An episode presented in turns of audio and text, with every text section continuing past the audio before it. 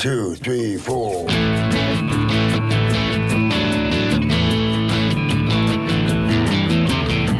You're listening to Felony Podcast with your host, Dave Dahl, on the Startup Radio Network. The Felony Podcast explores ex felons that have gone on to launch their own startups. We explore the ups, the downs, the behind the bar stories with these founders. Felony Podcast airs every Friday morning at 10 a.m. Pacific Time. My name is Mark Grimes, co founder of Startup Radio Network. Also with us in the studio, Dave's partner in crime, Ladd Justesen. And here's a man with a plan. Leader of the band. Buff and tanned. Dave, the killer bread man. Dahl. Hey, welcome to the Felony Inc. podcast, live from Portland, Oregon, in the great Pacific Northwest. I'm your host, Dave Dahl, and you may know me as the creator and co founder of Dave's Killer Bread, or who knows, maybe you were my cellie in the joint, motherfucker. So that was that was then, and this is now. For those of you listening live, go to the Dave Dahl Facebook and watch live video. But keep listening on your podcast app because the sound is a lot better. This way, you can participate by typing in questions for my guest and myself. With me in the studio, as usual, is my little partner in crime, Ladd Justesen. Hey, Ladd. Ladd, uh, tell everybody what you've been up to. Well, Dave, there's a lot going on lately. You've been working my ass off, and uh, we're really doing some cool things in your apartment uh, on the big high rise downtown Portland. We got uh, some really cool shelves and some pedestals and stands and stuff going for uh, your African art, kind of making the place look sharp. Just want to remind everybody that uh, on the 21st of this month, you can see it on Facebook, but we have a concert coming up with Peggy Hogue Real Estate, and we're going to be down raising some money, selling some of the African art uh, to raise money for Central City Concern. Yeah, it's going to be fun. Uh, the Killer Granddaddy is going to be playing. Um, and uh, we're just looking forward to that. Also, Obo Addy um, is a, a group from uh, Ghana, West Africa, and they're going to be playing there too. And so this is going to be a pretty cool event. Uh, with us today in the studio is William Dub Travis Three. Did I say that? Did I say that William right? Travis the third. There we go. Right. Yeah, yeah, baby. Dub runs Dub's St. John's, which had its roots in hip hop culture, and its fan base for its famous chicken and waffles. Okay, the hip hop culture and its fan base for its famous chicken and waffles. Before moving on to its current location, it was known as Mac and Dub's Chicken and Waffles. Is that right? So, um, yeah, the kind of way it turned out, I had a, a partner, uh, J Mac, who was with a group from Portland called the U-Krew. They had a big hit record called "If U Were Mine," and me and my boy, because I'm a music producer as well, we started that restaurant, Mac and Dubs, excellent chicken and waffles. Hey, that's cool. Yeah. Man. So actually, after that, okay, uh, they're part of a marijuana-themed hip hop uh, duo. Yes. Named, uh, you guys were a duo. Yeah. Mm-hmm. Called Mac and Dub and the Smoking Section. And the smoking section. I like it. So the restaurant Mac and Dub's excellent chicken and waffles um, got uh, burned down. It was a we were a victim of arson in 2012. Now that is a very interesting subject. Can you uh, elaborate a little bit on that? Yeah, man. Uh, well, it's like the day before Thanksgiving in 2012. I got a call um, in the middle of the night uh, from the fire chief, I guess, and saying I needed to get down there. The place was on fire. I go, I get down there, and it was literally burning to the ground. Uh, But uh, there were some real derogatory shit uh, painted inside the courtyard. And um, so, Where was this located at? right on MLK between Fremont and Beach. And what did um, did you at least get some like fried chicken out of the deal or something? I mean, you know, it was pretty devastating because, um, like I say, well, I'm a musician, so uh, part of the in my office, I had a studio set up, and we'd lo- end up losing 13 years worth of recordings. So you know, you can't ever replace that kind of stuff. You know, so Oh, that wow. was like the biggest loss to me, and then our, um, you know, everything inside there got scorched yeah.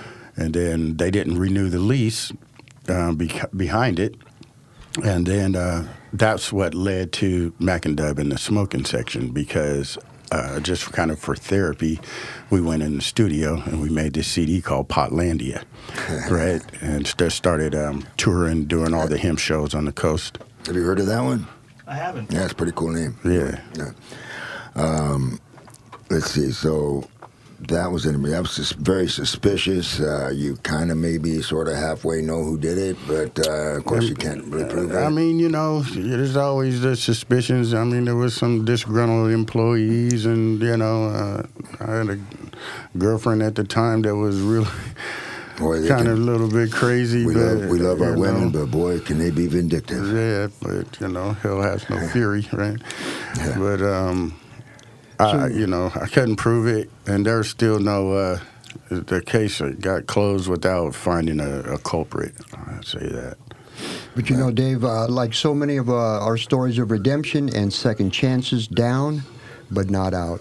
Dubs St. John's opened their own brick and mortar location in January of 2018. One five star Yelp review, review from Burton S. said the signature fried chicken dinner with bow ties and cheese and garlic mashed potatoes is the kind of meal that invades your dreams in the most delicious way. I never read that. That sounds pretty dope. our producers looked that up. You know, they try to find something interesting to to kind of give us a kind of an introduction. But that's Sure. cool. I mean, tell us a little bit about that. How is how did you you know? You obviously were doing this for a long time before. Where did all that start? And and uh, you know we have you on here because you know obviously you've been in trouble before. So tell us how that relates. Um. Okay. So I'm from a big family. I'm the oldest of eight.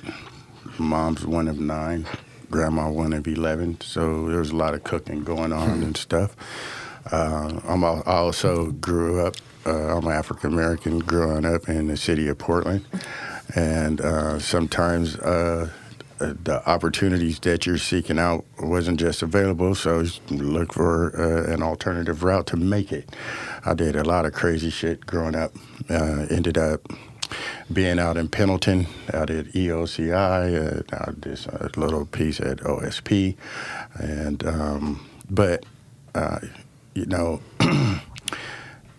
I'm I'm all about change, right? I'm all about trying to uh, not be the same person I was even yesterday. So Yeah. you know what I mean. Yeah. Uh, so Constant improvement. Constant improvement, man. You know, so um, I know how to cook. Uh, it was, and it just started out kind of as a hustle. You know, I was promoting shows and different stuff, and um, I fell into a catering gig at, up at OHSU. So I started a catering company. A guy came into a place where I was doing a show. He said he needed some. I know I need a catering a caterer, and I was like, "What are you looking for?" I need uh, to do ten meals for uh, perioperative medicine. So the next day, I went and started a catering company. Went down to Secretary of State, filled out the paperwork. Boom, catering company. You know, uh, Multnomah County. Found out all the regulations, what to do. Boom, catering company. Yeah, you, You know? you, you figured out what you needed to do, and you got it done. Yeah, that's what you got to do. Do you So- remember what the menu was on that? Yeah. Uh, all, all different things. well, you know what? It was. I tried to do something that was kind of simple, so I just did some uh, grilled chicken and rice and some veg, some veggies, and and shot it up there. They were happy. I did a few more things after that, and and then uh, got recommended to a couple of other departments, and then I started to need uh, more uh, space to do it. So I rented uh, out the location over there at Mac and Dubs, right, the chicken and waffle place, um, and and that kind of like parlayed into me getting the restaurant. The guy that leased us the space didn't have the authority to lease the space out, and he tried to renege on us uh, after we did the work in there it ended up the people that were leasing to him kicked him out, but we had a contract with the guy, so I ended up acquiring a building. And uh, hey uh, real quick here, for those of you knuckleheads that haven't figured out how to uh, use the podcast app yet, um, do that so you can actually hear this podcast a little better. Uh, it's all about the podcast app, and um, you know, and if you have an iPhone, it's right there on your screen. Um, I wanted to ask. You know, I was hearing Dub. Dub said something that caught my attention big time, and that's um, that's change. Yeah. that's constant improvement. And uh, so that you know, we kind of skipped right to what he's up to nowadays, which is very cool. But and some of the things that led up to that. But we want to get back to um, you know where it all began and, and go from there. I know you said you had a lot of family, and that's cool. I mean, I think it's cool. Yeah, it's cool. but uh, I don't have that many. Um, but you know what? What got you? You know, were you an innocent little kid, or were you always kind of a troublemaker? How did this all I never out? really was a troublemaker, man. Um, okay, so I grew up watching a lot of movies, right? And um, so one day I thought, I'm going to start a gang. gangster.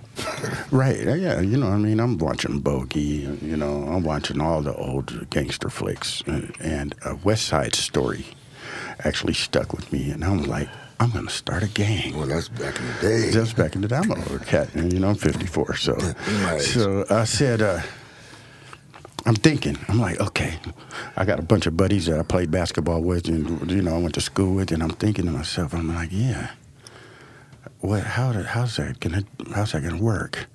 Right? And then what am I gonna do? How Right. old were you then? I'm like 13, right? Like 13 years old. I, but I'm Did you a- up in uh, Northeast? yeah, Yeah. yeah, north northeast Portland. You know, I, I went to a beach, Humboldt, King. Uh, I graduated from Jefferson. You graduated. That's better than I did. Uh, well, you know what, man? Uh, my family is all about education.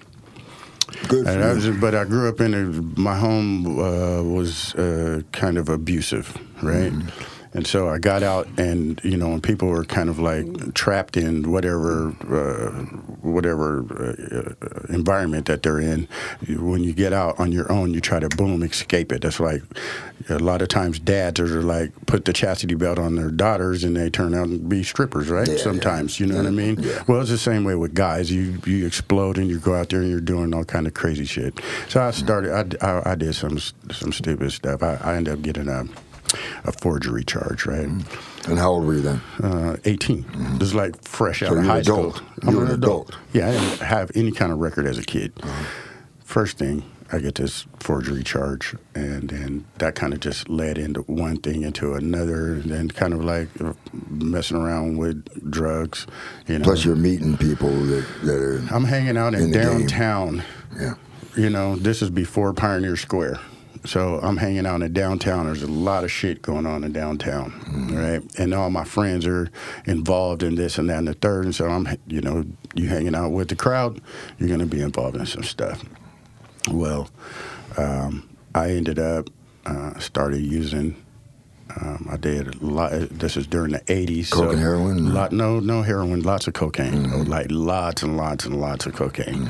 You know, to the point where uh, it just got control of me, just like it does everybody else. Um, I ended up doing five years. During that time of me uh, being in jail, or a lot of those times going back and forth, I used to always say, "Oh, I'm never coming back," but I get out and do shit to come right back. And then one time after the, when I did the five years, which was kind of messed up because I didn't really do the charge that time. You know what I mean? I, I mean, the one time that I got stretched out, I didn't actually do it. But but think about that, right? Just for one second. It, that's I used to always think that. Well, you know, I got busted for this, and I didn't even really do it. But then I, you know, later on, I started thinking, well, how many things did I not get busted? for? Exactly. So So it just kind of like comes around, karma, goes around. right? Yeah.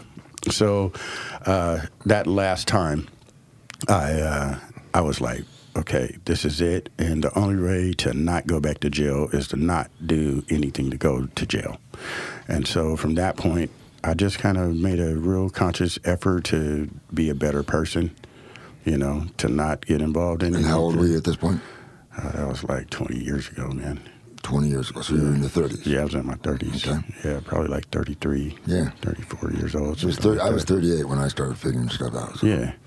I mean, you know, the first uh, couple decades of your life, that's all you're doing is figuring it out, man. And if you don't have like a positive role model, like right there, a man for men, You know what I mean? Mom can tell you all kinds of stuff, man. But we're growing, we're going through our puberties and turning into men, so we're kind of like rebellious anyway. But if you don't have like a real positive role model right there in your life, you can go astray. You know, so Did you ever struggle with uh, things like depression or any, any of that, or was that just maybe just some some bad times, but not depression? bad times. You know when I was depressed was like when um, I actually uh, said that I'm not doing drugs no more. It was like the worst point. Yeah. Because a lot of, you for most of my life, do. for most of the time that I was doing drugs, nobody could tell. Yeah. You know, because I was uh, I was good. good at it. I was good at hiding it. You got a good you what I brain. mean? The brain is kind of, you know, hey, you're you're maintaining. I'm maintaining Yeah. as I go. But I was sleeping on a park bench, and I was like, man, fuck that shit. You're 20s. You know, yeah, you know, like towards thirty something. You know what I mean? I was like, I can't do this anymore. And what happened was, I went to go. I took myself to a treatment place, and I go, hey, I'm strung out on drugs. I need some help. This lady goes, um, well, we can't get you in for 90 days. I'm like, what? Isn't that the rub? That's that, that that like uh, was like um, what's on your mind is what matters, right? And so it's really up to you because if you're going to go to and I'm not saying this is for everybody because um, it's not. A lot of people actually need group therapy or one on one or something, but for me, it was like uh, it's up to you. Even if you go to this place, it's up to you whether you do it again. So that's how I quit smoking cigarettes. I just like, oh, I'm done. Bow. I'm done. I just made that decision and I stuck to it. How'd that feel for the first couple days? Was that was that a Oh man, withdrawal? Oh man, super withdrawal. So I started recognizing what the triggers were, right, to make me want to smoke. It was every fucking thing. I was gonna say It was just everything, bro. It was waking up. It was going to the bathroom. It was taking a drink of water. It was walking outside. It was getting in my car, getting out the car. You know what I mean? Taking a shit. It, I was. I was like, wow. Well, you got some good freaking. Uh, you got some good stuff to share. That good wisdom, man. I want to hear. you, bro. So, what did you figure out uh, that made you able to quit the smoking? Because that's kind of what I'm going through right now.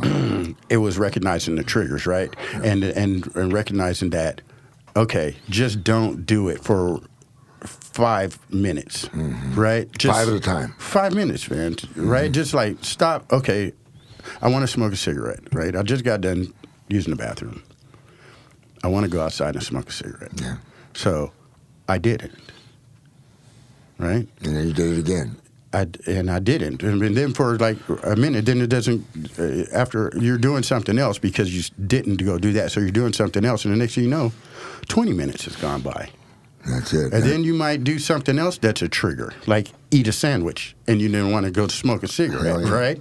And then you wait another five minutes, and then then you I've- like scratch your nose, and it's time to smoke. and smoke. it's time to smoke because Yeah. it's the hand and mouth. Yeah. You know, it's all these things because your body, your cells want to help you do what you want to do better. Yeah. Right? Everything in your whole soul wants to do what you want to do. Yeah. Right? And if that's what you want to do, it's going to help you do it. Right, but if you if you like ah that's not what I want to do, then it's gonna have a problem because it's already adjusted to doing that so much, and it's like ah. So then then it starts to adjust to where you're not doing that. You know, right? what, you know what it is uh, uh, with smoking with me um, is I, I used to smoke. Uh, well, I used to smoke and do everything else that I did. Uh, Now I don't do any of those other things, but those things all were so um, they they they they got me in trouble. They they screwed up my day. They you know they made my life fucked up. So um, you know, smoking doesn't have that that sort of like, oh, if you smoke, you're going to end up in jail or you're going to end up in prison, or you're going to, you know, whatever. And uh, so that, so it's a it's a different deal where the you know you have to you have to be a little bit stronger to do it. And uh, you know, Ladd's a weak son of a bitch. Well, you know, you know, Dub. I was wondering, do you think that that theory that you just explained to us would work with Dave and him playing with himself? Because you know, I mean, it, that's a constant thing with Dave. I mean, Well, more know, than anybody I've there- ever there's a lot seen. of triggers there, but. Uh, All right, so you know, I was I was like the personal side of the change. You know, where where something happened. You know, I mean, I know I don't know. You were in prison when you decided that you were going to change and that you're not going to do this anymore. But what what was happening right at that point in your life when when that you know there had to be some other things going on around you where you kind of just all of a sudden say, hey, you know what? I don't want to do this anymore. Well, uh, well I've, I'll, so I have three daughters, right? And How right- old are they? Um, so the oldest one's 32. I just had a uh, one graduate from Franklin, 18 year old, and I got a 16 year old, right? Or 15. She's going to be 16. Shout out to those young ladies. Absolutely. So the the oldest one at the time was starting to uh, get to a point. You know, she's like eight, nine, ten years old, where she can really recognize what's going on. And I always wanted to be like uh, a better dad than what I had. You know what I mean? So that was like that was like the main thing is I want to be a great dad. I want to be there for my daughters, you know, and um, and so that was really a catalyst for me for changing. You know, you're an inspiring dude, man. I'm telling you, I, um, you, you get it, and uh, I understand the principles that you're talking about. I've, I've dealt with them myself. I've, I've succeeded with those principles. Uh, people don't get there by not being accountable. Uh, Yeah, accountable to yourself and accountable to whatever uh, to the people that and and the, the community that, that you live in um, and, and of course, you know, getting up in the morning and doing what you got to do, Yeah, and not blaming anybody, right? you can't, man, It- because it's it's you. You know what I mean? It And all cool starts with you. right? What and and the power that that gives you. Sure. When you're not saying, "Hey, that's Ladd's fault," which it is, but Mhm. uh, Yeah, we can. I mean, It is. man. It, it, just because it's his fault doesn't mean that I am not to blame as well. right. Yeah. Uh, just because it's his fault doesn't mean that it's uh, your excuse. Right. It's Right. not my excuse. And you know what? I'm the one that has the power to change my life. If I make the decision, like you did, I can quit smoking. Um, I haven't made that decision, but it's up to me. Right. And, um, I always say, don't. There's no such thing as try. right. Right? No, gotta like I'm gonna try don't. to either either do or don't. That's just it right there. You can't try to pick up your phone. You're gonna pick it up or you're not. Yeah. You know, either you're gonna go to the store. I mean, there's so many actions to getting a cigarette, right? Hmm. Yeah. Like- Everything. Like, I hated asking somebody for a cigarette. Hmm. Like I could go buy a cigarette, but I don't want to ask you for a cigarette. so you gotta go buy a pack. Right, So you got to go buy a pack. But if you know, and then I started doing the math on the shit. You know, 'Cause A I started smoking when cigarettes were like a dollar a pack, and there's like six fifty a pack. You know, you're buying those every week. You know, that's you maybe sometimes two a day. Yeah. Right. And that's a lot of money. It that is. adds up over the course of a year for you to kill yourself. Yeah. Well, the thing is, here's the deal. I've I've become um, successful enough that it's uh, a minor expense for me. So it, I, it But has- you're a penny counter. Yeah. You wouldn't be successful as you are if you didn't count the pennies, Well, man. I, I count. Yeah, I, I do count the pennies when I when I pay Ladd. That's what I get paid in is pennies. Yeah, how often is that anyway? It- well, it's two or three months, you know, whenever he decides. So uh, go ahead. And what actually the reason I was talking to you earlier is because it's your turn to talk about CPA dudes. Well, let's do it then. We'll just jump out on the old CPA dudes. These guys are pretty cool, man. I mean, CPA dudes where accounting is never boring. Dave, can you believe that? Uh, uh, no, That's hard to believe. Accounting. All right, numbers. Their price is not based on time. Instead, customers speaking, decide. Speaking of pennies, counting pennies. That's right. Go ahead. Anyway, their price is not based on time. Instead, customers decide what to pay them. That's pennies in Dave's case. They don't charge you for sending invoices, phone calls, emails, texts, or meetings. They just get the damn job done. Find them at cpadudes.com slash startup radio. Nice job, Ladd. Nice. Hey, hey, hey. All right. So, uh, boy, we, we barely got started with our guest. I think this gentleman could write a book about his wisdom. What do you think? I would like to write a book Your story? these man. Yeah. You know, um, I think I do have a story. uh, I do what I do uh, for the community. Uh, What do you do for? I mean, do you have any sp- specific things? Do you are you involved in community activities? Um, yes, actually. Um, so what I do for the community is I talk to kids. You know, I try to actually be a figure in the community that kids can feel like they can come and talk to. Um, so one of the things I like to do is sponsor uh, teams. Right, so I'll do like Sitton Elementary, fourth, fifth, sixth grade boys and girls basketball team, and one of the things I, I'll like instead of them having a Nike logo on their stuff, they'll put a Dub St. John's on it. I'll buy their uniforms and got Dubs on it, and so the kids go, "Oh, that's we we're with Dubs." Yeah. you know what So I mean. who the hell's Dubs? Yeah, Yeah. but they know They- who I am. they'll figure it out. because I'm I'm meeting with them, and their parents bring them to the restaurant, and they're like, "He's the one that's that's his name on your uniform," and then the kids get to see the space, and you know, I'm a man of color, and sometimes these kids of color go, "Holy shit! Oh, I didn't know that could be possible." Yeah. Right That you can do that. that you can do that. Yeah. You know, um, like, and then, so uh, I like to just donate money. I do fundraisers for like some uh, family in the neighborhood. Their house burned down, right?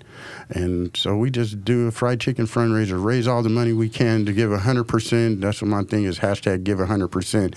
Give all the proceeds from all the sales to that family you know, or if a kid gets hit by a car, we do fundraisers for that kind of stuff, you know.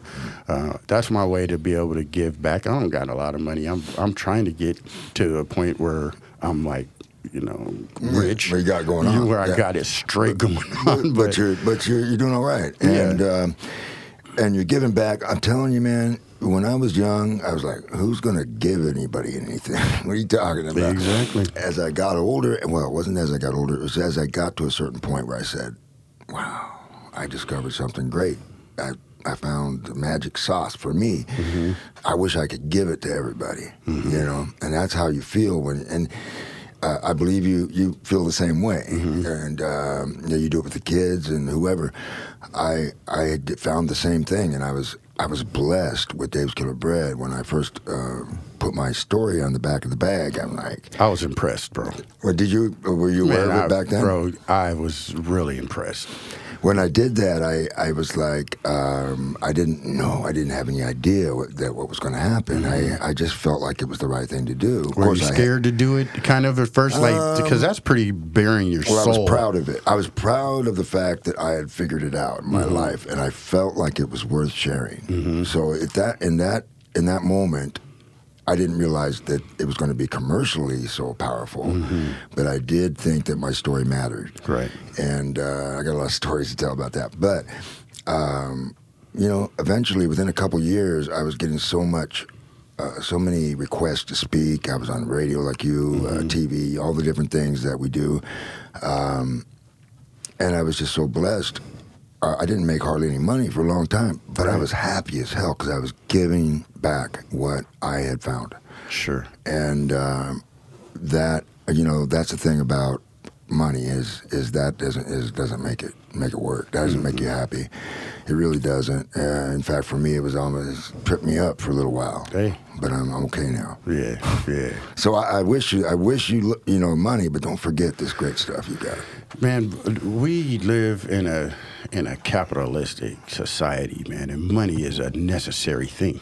You know what I mean? Mm-hmm. Yeah, I just read in the newspaper yesterday that you have to work 49 hours and make 22 something dollars per hour to be able to afford a studio apartment in Portland. That's fucking ridiculous. Mm. So hearing money's, you know, it's part of our lives. It's important, but it's not the main thing. It's not the main thing. Well, I- it's not the it's not the thing that is going to make you successful. I mm. mean, um, that's not a sign of success. Well, it's a sign of success. It's not the sign of success because you can have money and be miserable. Yeah, there's tons of people do that. Yeah. Jumping off bridges and got millions. That's right. I mean, you look at you look at uh, the gentleman. Uh, what was his name? Just uh, Anthony Bourdain. Oh my God, Man, Robin Williams. Yeah. Back before that, I mean, really, there's these a whole are laundry heroes. list of them, man. Yeah. So uh, you know we don't understand all that. I tell you what, um, I was very suicidal growing up. Really? And I was suicidal in prison, and uh, never quite was able to pull the, you know, when- use the the knife, uh, the the little blades, the little big razor Mm-hmm, blades. And I was like, man, that's I'll fuck that up. I'll fuck up a suicide. You're right. Yeah, it's too short because I mean I'm a big guy. That little blade doesn't Yeah. look very scary. Yeah. So anyway, um, never quite did that, and uh, but but it's funny how how things are not as they seem, and um, myself, th- you know, I I made the money, and then things changed, and the the beautiful relationship I had with my bread and my brand and everything that I was doing kind of started changing into something else and uh, you know I was drinking all the time and so forth. And uh, drinking and me, mm, well, it was very agreeable for a while, but in the end, no. So um, you know, after the the money and uh, and, and sort of the fame that I had, I really didn't want it to go to my head, but it kind of did, you know. And I'm not talking about me. I'm I'm trying to relate to you, my friend. Right. Um, so I always, even through the drug induced periods, I always ended up having money. Right? Yeah. Was a lot of illegal gotten gains, mm. but I always had money. And then I started figuring out that money is abundant around us Yeah. all the time. You know what I mean? So it's not really about the money, right? And don't so don't stress over it, right? I've never. I mean, I'm 54 years old, and I haven't died from not paying a bill, Right. and they always get paid. Yeah. Right. So I mean, care of business. You Yeah. take care of your business, man, and you. I mean, you know, you just kind of like ha- set your priorities. You know, for me, and um, and things will work out. Well, let me ask you. Um, so let's backtrack just a little bit to when you got out of prison. I mean, how many did you just go once? How No, man, I was look. so, so I have a full uh, F-type liquor license right now, right? Yeah. And so you have to go through a process to uh, in the application to get that. Now, I had done so much shit in my life that I was really nervous about going in and applying for this thing. I was like, ah, damn, this is not gonna work. But then I thought to myself, as soon as I said that, I was like, yes, it is. Yeah. As soon Did as you- I said it's not going to work, I said, I said, yes, it is. So I went down to the uh, state of Oregon, the state police, and I got the file from them. And I went and I got the file from the city of Portland and Multnomah County. Man, it was an encyclopedia. it was big, bro. I was like, I didn't even know that I had been arrested. that It looks so times, much bro. worse, probably, than it really is, too. I Oh mean, they- man, no man, it was it was like that. You know what I mean? It was just like a couple of inches of stuff. Right? they, is that by arrest or by conviction? Well, it's like mostly arrest. Yeah, because you know. I, I got a terrible one like that, too. yeah, but it's the appearance, right? Mm-hmm. Yeah, you know, even though you you know shit, I got arrested for jogging. In Portland. I was actually literally jogging down the street and got arrested. But you were jogging and smoking a joint. at the same No, I wasn't doing none of that shit.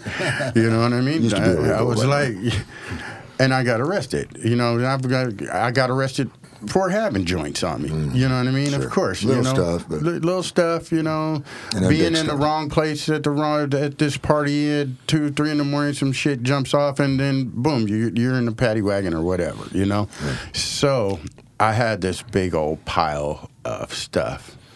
And this was how long after you were released from prison? Yeah, this is like you know, Way long. like, way long time, right? But I don't know what they're gonna look at. Yeah. You know, um, Sure. Now, um, okay, so we were kind of getting at you. You did a lot of time, quite a bit of time, right? yeah, in and out. Yeah. So you did you did that time, and um, you got out of prison. So what was the first six months like?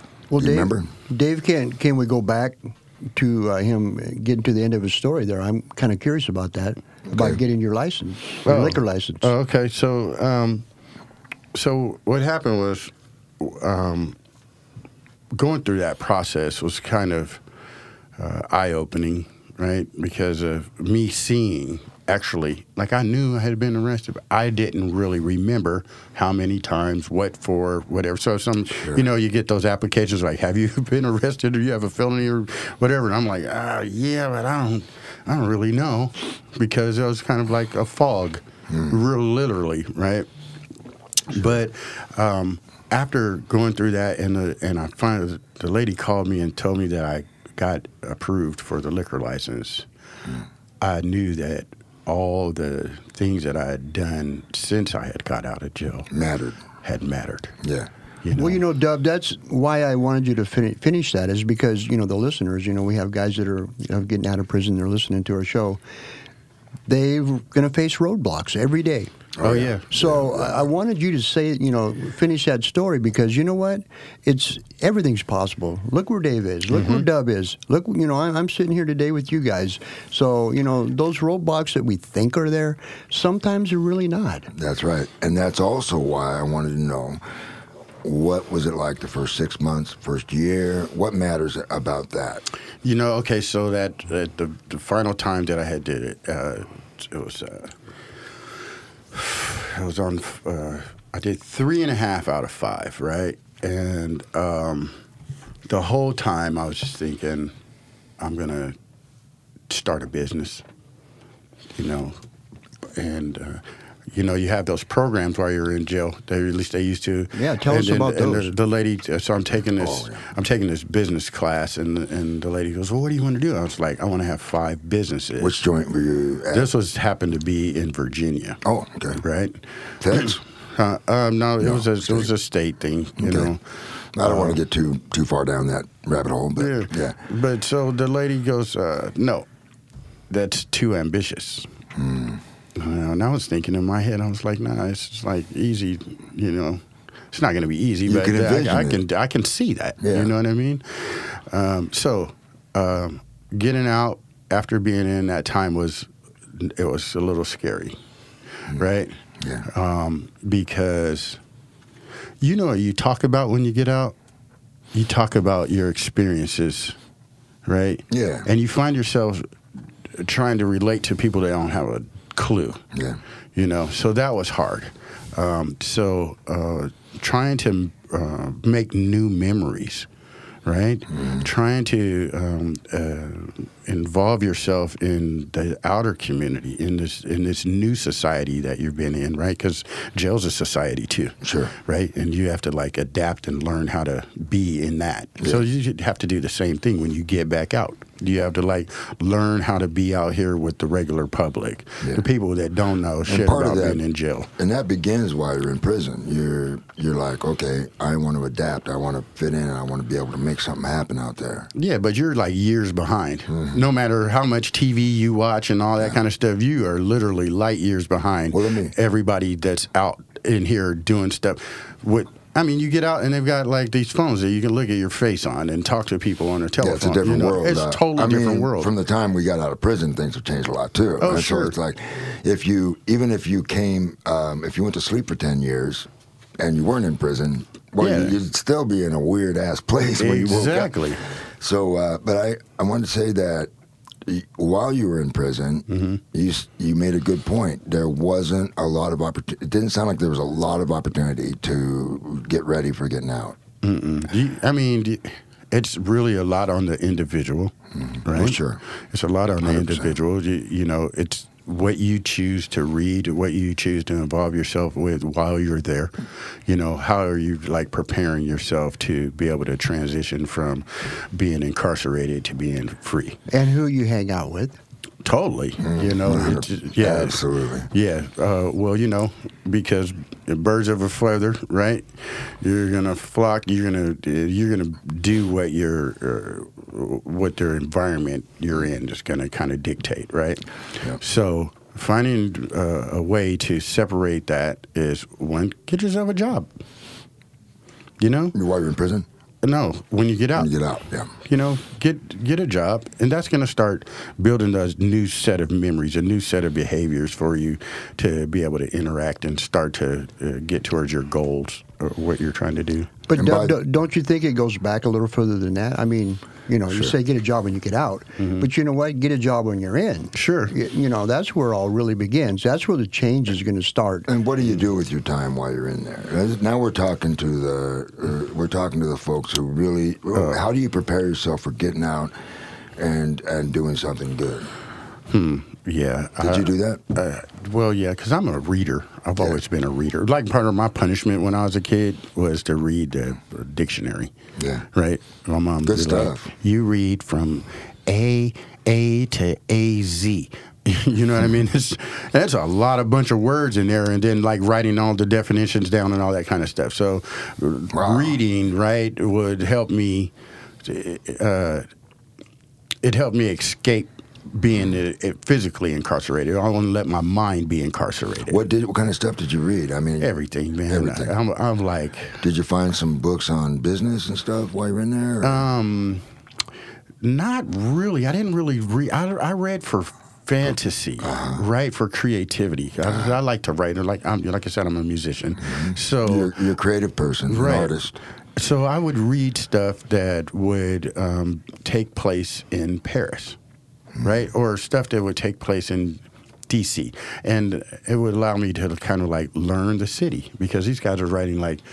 Uh, authors actually go and research the place that they're writing about so that it's realistic, right? So they're telling you all this stuff, and now I started learning about, I don't know, different occupations from reading, right?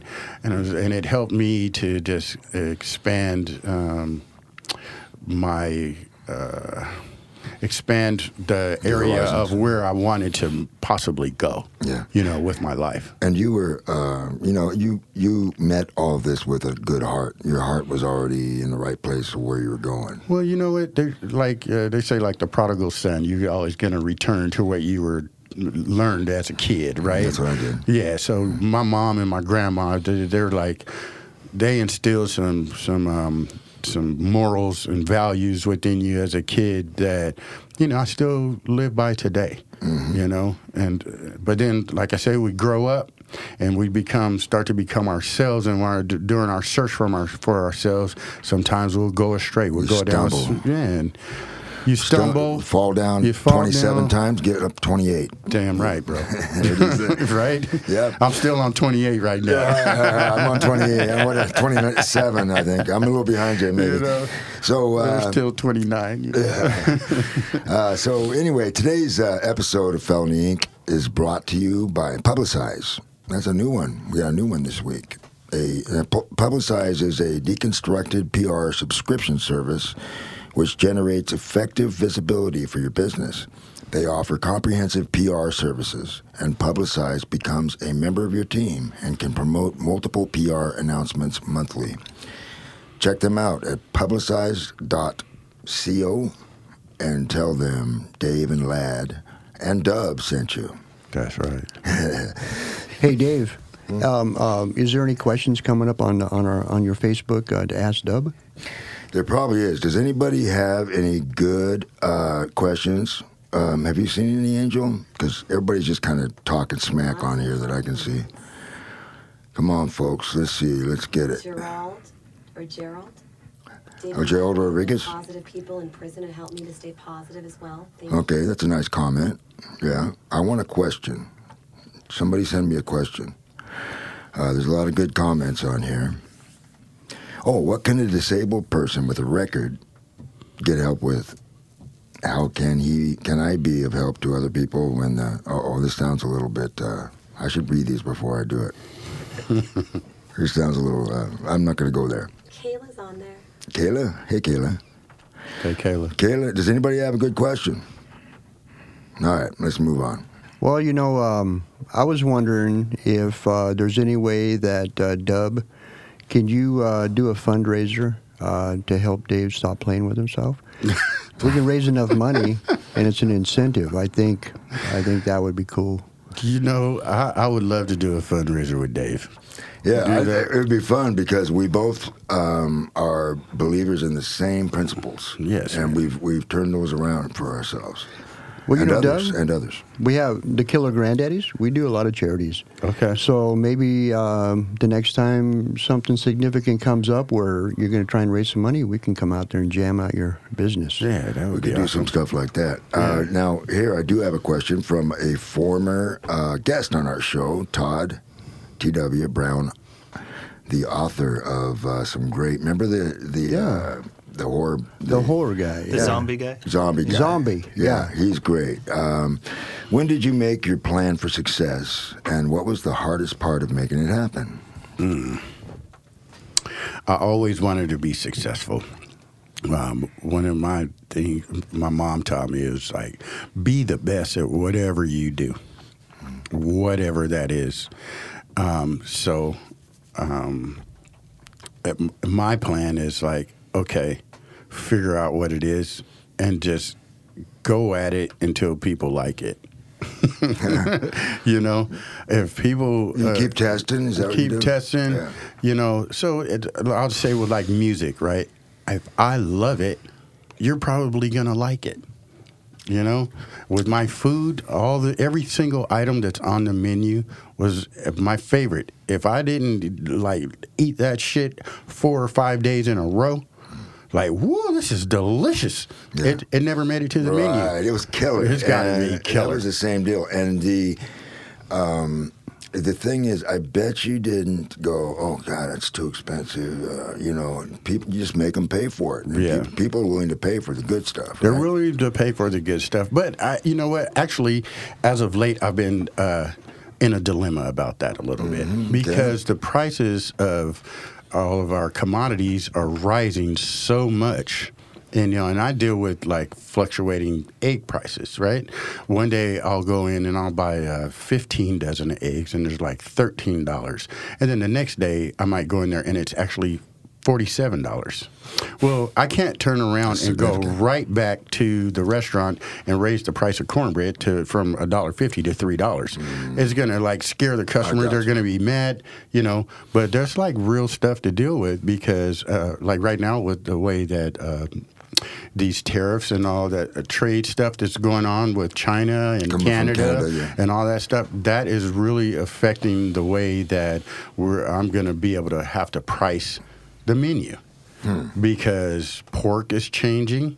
Right, I sell a ton of uh, smoked spare ribs and pulled pork sandwiches and stuff. Right, but if the pork rises like to where I can't afford it, what what am I supposed to do? Well, hopefully this stuff will get kind of worked out, and uh, you know it'll normalize after a while. It's pretty. It's a that's a big um, impact. It's a big That's jar. a that's a big deal. That wages, you know, Yeah. wages are going to go from uh, what they are ten twenty five an hour right now to jump to uh, fifteen dollars an hour yeah, and that's what it's going to take just to pay, just to stay alive. just to stay Just alive. for for an employee. For the employee. But for an employer, it's another matter. It's a whole nother matter, Yeah. and it makes a difference. And I care about my employees. So Sure, I really that's a question I have for you, Dub. You know, you got your second chance in life. You know, you you came around, and Dave did this a lot at the bakery too. So, And Ladd, by the way, did 20 years. Yeah. yeah. so tell us a little story, maybe of somebody who came into you looking for a second chance. Um, you know, He says, I- "Fuck that! I ain't you gonna know let what? these I, guys." I, it's not that, man. I try to give everyone a chance, and I, I really don't like firing people. Mm-hmm. I do. so, so you pick right. I try to pick right. Yeah. You know, I I go through my my interview process, and I try to pick a person that you know has the right skill set, of course, right, and people that I feel like are team players are going to be able to integrate with my team, and you know, because we feel like more of a family there, right, um, and. So I don't know. I just try to give the the people that come an opportunity to make a living, you know. Um, and it's really difficult uh, sometimes because uh, in the beginning it seems like they're all about uh, themselves and you, right? Your business, but it doesn't turn out that way all the time. So, Is is the price of living a little lower in St. John's than it is in oh Portland? no, man, heck no. I didn't know. No, so St. John's was out of the way. over the last four years. Yeah, just go over stuff has skyrocketed. It's like living in the Pearl. Just go a couple miles and get it cheaper. right? Yeah. No, it doesn't work. That's what you think. It used Yeah. to be like that. Well- St. John's was this place where you know it was like a lot of low income housing and everything. Man, it's uh, eleven fifty for a studio apartment out there too. and that's a mixed. That's a mixed.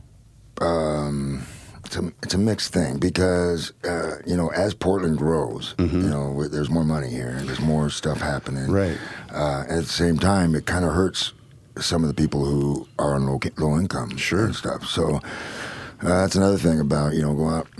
Do what you got to do. Get get you a better job and work at it. You know, it's uh, sometimes you know, like I, I lived in my mom's garage when I got out. Didn't have anything, and I didn't have anything for years.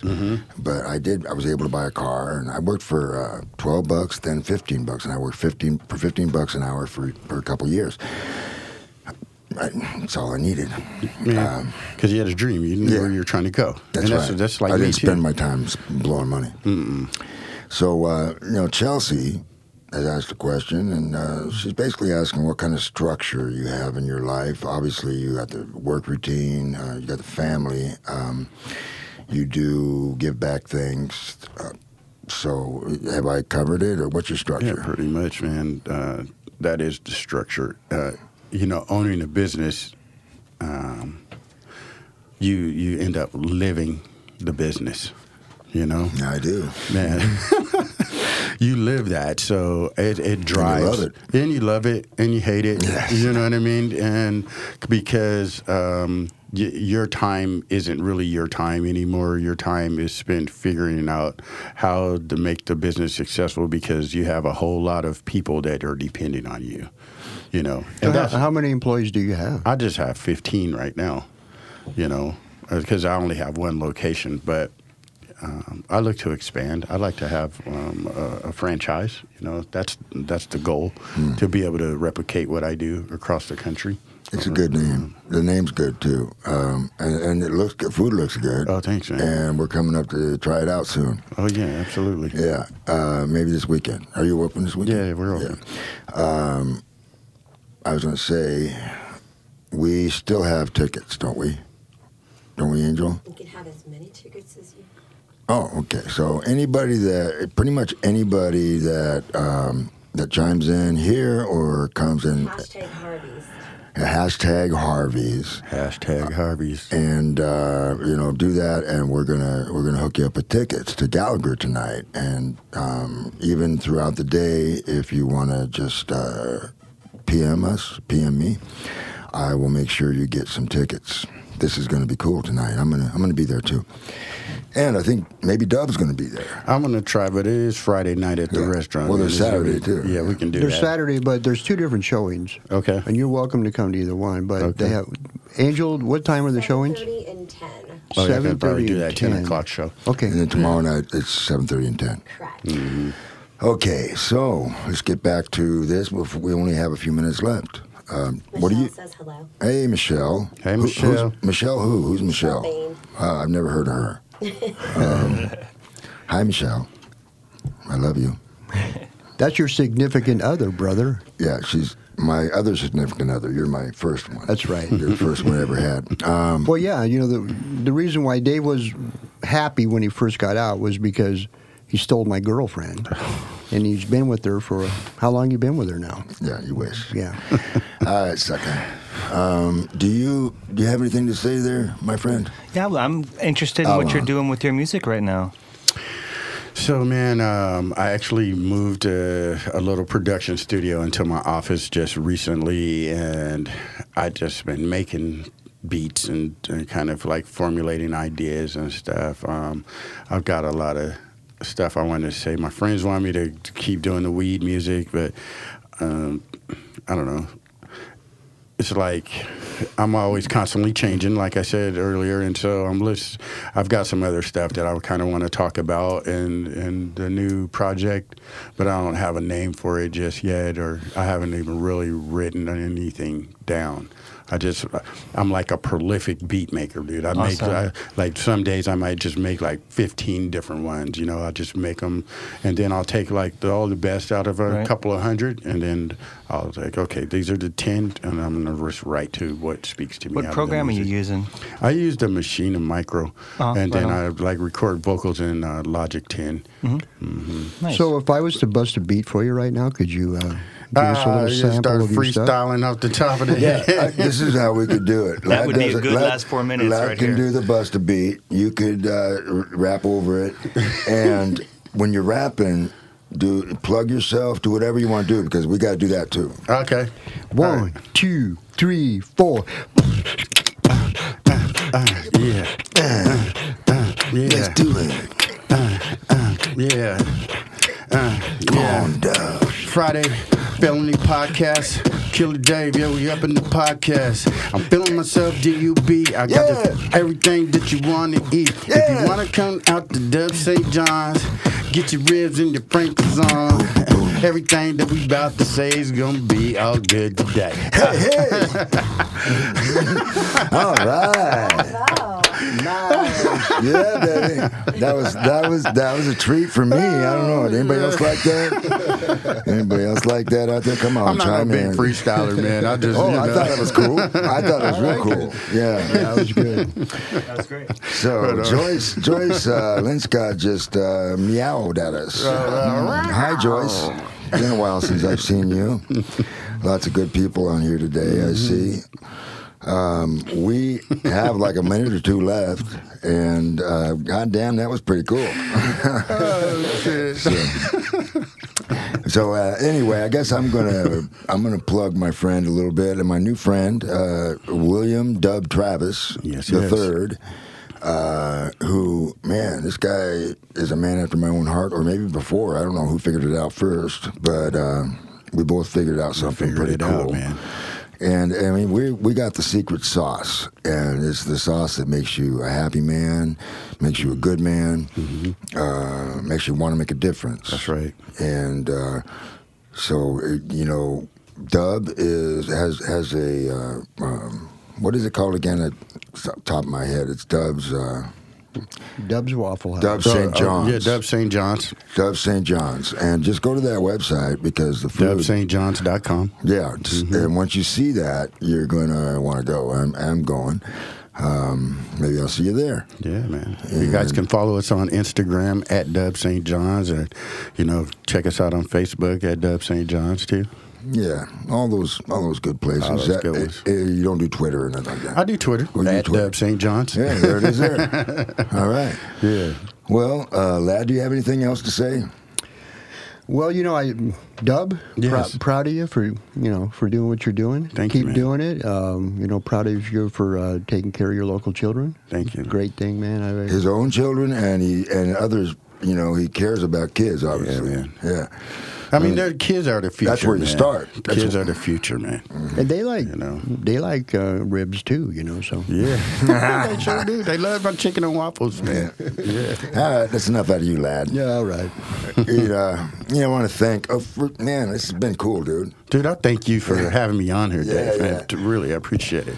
I want to thank uh, th- thank you um, out there. I want to thank you guys for joining us this week on Felony Inc. podcast with Dave Dahl. That's me, and uh, I really want to thank our cool uh, man after my own heart guest, William Dub Travis Three, the third. Sorry. Uh, like Winston, like uh, like uh, Thurston Howell the third, right? Like Thurston. Join us this and every week live at 10 a.m. Pacific time at startupradionetwork.com. If you don't join us live, we may visit your house late at night when you're least expecting it. And guess what? What we do, Ladd? We're gonna make them listen. Breaking and entering Ladd's ass. This will be full on breaking and listening. Ouch. And coming up after the break is Latino Founder Hour with your host, Edgar Navas and Claudia Cardenas. Their podcast is usually in Spanish, so que pasa. Que pasa? You're listening to the Startup Radio Network. Listen, learn, launch. 10% of our gross revenue goes directly to women entrepreneurs in developing countries around the world through Kiva's microfinance program.